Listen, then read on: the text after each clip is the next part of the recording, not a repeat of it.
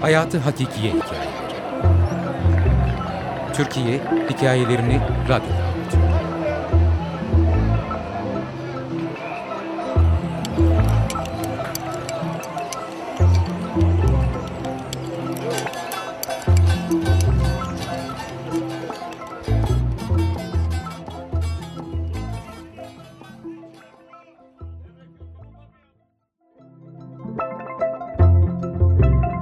Vuslat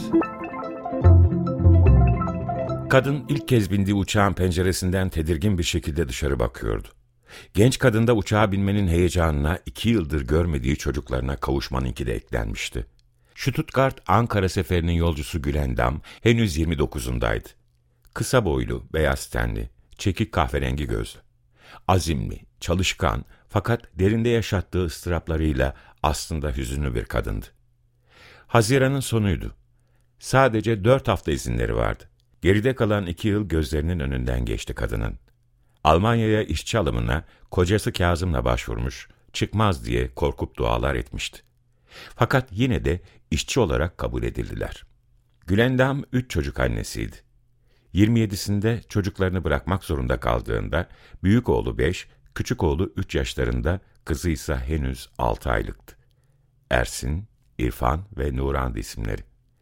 Ellerinde tuttuğu siyah cüzdanın iç gözündeki fotoğrafı çıkardı genç kadın. Bu fotoğraf, yaşlı kaynanasının yazdırdığı mektubun içinde gönderilmişti. Siyah beyaz fotoğrafa baktı. Oğullarına yolladıkları parayla alınan temiz fakat ütüsüz kıyafetler giydirilmişti. İkisinin de saçları kısacıktı. Nuran iki gözü, gözünün yaşı Nuransa iki buçuk yaşındaydı. Ona zar zor oturttukları belli bir taburenin üstünde abilerinin ortasında yer verilmişti. Saçları gelişi güzel taranmıştı. Gülendam'ın gözleri doldu. Dişlerini sıktı. Kendini tutmaya çalıştı. Fotoğrafta çocuklarının ürkek bakışları içini acıtıyordu. Anasız babasız, yalnız çocukların bakışlarıydı bunlar. Her gece kalbinin sızladığını hatırladı genç kadın. Almanya'ya gitmek için İstanbul'a otobüste vardıklarında, şimdi hatırlamadığı herhangi bir semtin, herhangi bir eczanesinden basit bir süt sağma makinesi almışlardı. Sütlerini sağıp İstanbul'un aç gözlü, doymaz toprağına dökmüştü Gülendam. Kızının haklarını İstanbul'un toprağında kuyulamıştı. Almanya'ya gidecek işçilerin kontrol edildiği ofiste kimse anlamamıştı genç kadının altı aylık bir bebek sahibi olduğunu göğüslerinin sütle dolup taştığını, bebek hasretiyle sızladığını ve vize verildi Almanya yoluna. Kocasıyla çok kavga etmişti gitmemek için. Çocuklarını bırakamayacağını defalarca anlatmıştı. Kocası onu Almanya'ya gidene kadar eşlik etmesi gerektiğini, sonra isterse tekrar dönebileceğini söylemişti. Gülendam'ın bir tarafında yavruları vardı, diğer tarafında açlık ve sefalet. Yetmişlerin gelişen başkentinde, başkentin çamurlu yollarında, bir gece kondu semtinde, küçük bir gece konuda, yokluğun içinde onun üzerinde var olmaya çalışıyorlar, var olamıyorlardı. Gitmek zorundaydılar. Saate baktı genç kadın. Bu saat onun alın terinin, çalışkanlığının ve yeni hayatının bir simgesiydi. Şu anda sahip olduklarına kendisi inanamıyordu. İki yılda bir ev sahibi bile olmuşlardı dil bilmeden, yol bilmeden, gittiği gavur memleketinde çalışkanlığıyla şeflerin gözüne girmiş, çalıştıkça çalışmış, kendisiyle baş başa kalıp çocuklarının hasretini hatırlamamak için çok didinmiş, yorgun düşmüştü. Gündüzleri çalışıyor, geceleri temizlik yapıyordu. Uyku vakti kaldıkları haymın duvarları üzerine geliyordu. Duvarların üzerinde çocuklarının gözleri geziniyordu. Zaman geçtikçe çocuklarının gözlerini hatırlayamadığını anımsadı Gülendam içi sıkıldı. Koynuna yavruları yerine boşluğu bastırdığında çocuklarının da aynı zamanda yaşlı ninelerine sığındığını bilmiyordu. Ersin ve İrfansa sokakların büyüttüğü çocuklardı artık. Ankara'nın ayazında kısa gömleklerle geziyor, yaşlı nineleri önlerine ne koyarsa onu yiyorlardı. Büyük olanın aklı daha çok eriyordu. Arada annesinin kokusunu hatırladığında burnu sızlıyor, gözleri kıpkırmızı kesiliyordu annesine sıkıca sarılıp uyuduğu geceleri hayal ederek avunuyordu. Küçük oğlan yalnızlığının kuyusunda Yusuf misali bekliyordu. Ürkekleşiyordu gün geçtikçe, kendi içine kapanıyordu. Dünyayı kuyudan ibaret sanıyordu. Anne baba boş hayaldi onun için. Sadece adını bildiği bu varlıklara inanmayı istiyordu. İnsanların gözlerine bakamıyordu. Gözlere bakamadıkça kuyusunda küçülüyor, büyüyemiyordu. Gülendam en çok büyük oğlunu hatırlıyor. Onlara yaramazlık yaptıklarında kızdığı her an için bin pişman oluyordu. Kızını merak ediyordu. Sesini tanımıyordu. Gözlerini, kokusunu, ellerini, hiçbir şeyi bilmediğini fark ettikçe içe eziliyordu. Bayramlarda aldıkları kokulu zarflı mektupları hatırladı kadın. Çocuklar iyi, ellerinizden öperler cümlesine kilitleniyordu zihni, varlığı. Gülendam, Türkiye'yi, memleketini, yurdunu, çocuklarının olduğu mekandan ibaret sayıyordu. Kocasına kızıyordu içten içe. Para için onlardan ayrı kalmayı hazmedemiyordu. Saatine baktı yeniden. Sadece yarım saat kalmıştı. Çocukları havaalanına getirmelerini tembih etmişlerdi.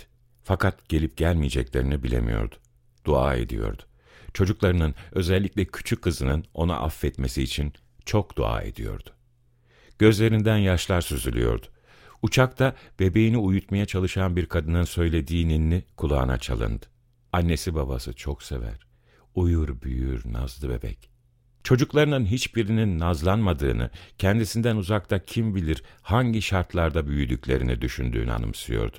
Bilinmezliğin korkusuyla nasıl baş edemediğini, başına ağrıların girdiğini, her özleminde çocuklarına kimsenin duymadığı ninniler yaktığını hatırlıyordu. Bebeksiz, çocuksuz ninnileri için ağlıyordu. Elleri terliyordu. Çocuklarının ellerini tutamayan ellerini dizlerinin üzerine koyuyor, onlarla ne yapacağını bilemiyordu. Dahası karşılaştıkları zaman çocuklarına nasıl dokunacağını da bilemiyordu. Son on dakika kalmıştı. Kocası da kendisi de heyecandan hiçbir şey konuşacak durumda değildi. Gözlerini kocasının gözlerinden kaçırıyor, içinden dualar okuyordu. Kızından ayrıldığı an geldi gözlerinin önüne. Onu bırakmadan son kez gözyaşları içinde emzirmişti. Bebek annesini emip derin bir uykuya dalmıştı. Gece vaktiydi. Gecenin karanlığında otobüse binmeden önce çocuklarının hepsini koklayarak yataklarına bırakmış, üzerlerini örtmüş ve yola koyulmuşlardı. Bebeğinin gece uyandığında annesinin göğsünü nasıl aradığını bilmiyordu. Bilinmeze yol alırken bebeğinin de ninesinin kurumuş göğsüne uzandığını, annesinin kokusunu aradığını ve hiç susmadığını bilmiyordu. Yaşlı ninenin onunla nasıl baş edeceğini bilmediğini, çaresiz beşiğini salladığını ve anne sütü yerine bulamaçlar yapıp ona uzattığını, bebeğin daha çok ağladığını bilmiyordu. Annesinin yerini ninesi almıştı artık. Her korktuğunda onun bacağına yapışıyor, anne diye ona sesleniyor ve sadece ona ve iki ağabeyine güveniyordu. Uçak Ankara semalarına ulaştığında derin bir nefes aldı genç kadın. Artık inmeye hazır olduğunda ise kalbinin daha da hızlı çarptığını fark ediyordu. Çenesini kontrol edemiyor, oracıkta bayılacağını hissediyordu. Uçak indi. Kapısı açıldı. Gülendam merdivenleri ağır ağır inerken hem huzursuz hem de mutlu hissediyordu. Vatanına kavuşmanın sevincini, memleketinin kendisi gibi kokan havasını içine çekerek tamamlıyordu. Uçaktakiler akın akın sevdiklerine yönelirken genç kadın bekleyenleri ve gelenleri ayıran büyük camın önüne geldi. Gözleri yavrularını arıyordu. Derken bir ıslık sesi duydu genç kadın. Bu ıslığı çok iyi tanıyordu. Islığın geldiği yöne baktı Gülendam ve Ersin'le İrfan'ı gördü. İrfan ne yapacağını bilmeyen hareketlerle ağabeyinin arkasından yürüyordu. Ersin annesine koştu ve boynuna atladı. Gülendam gözyaşlarıyla oğlunun yüzünü, boynunu öptü. İrfan'ı sardı diğer yandan ama içi hala titriyordu. Kızını merak ediyordu. Kayınvalidesini gördü. Yanında yürümeye çalışan küçük bir kızla.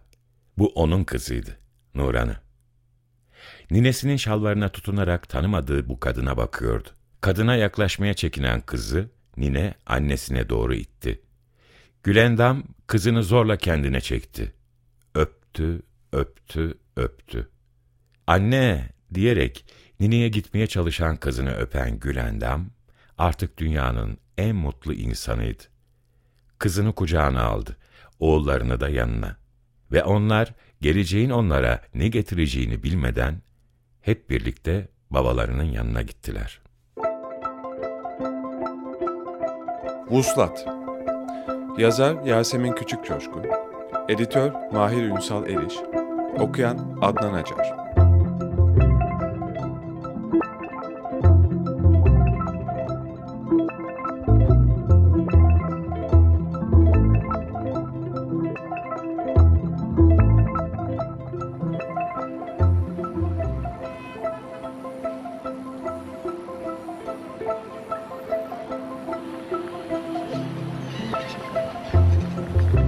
Hayatı Hakikiye Hikayeleri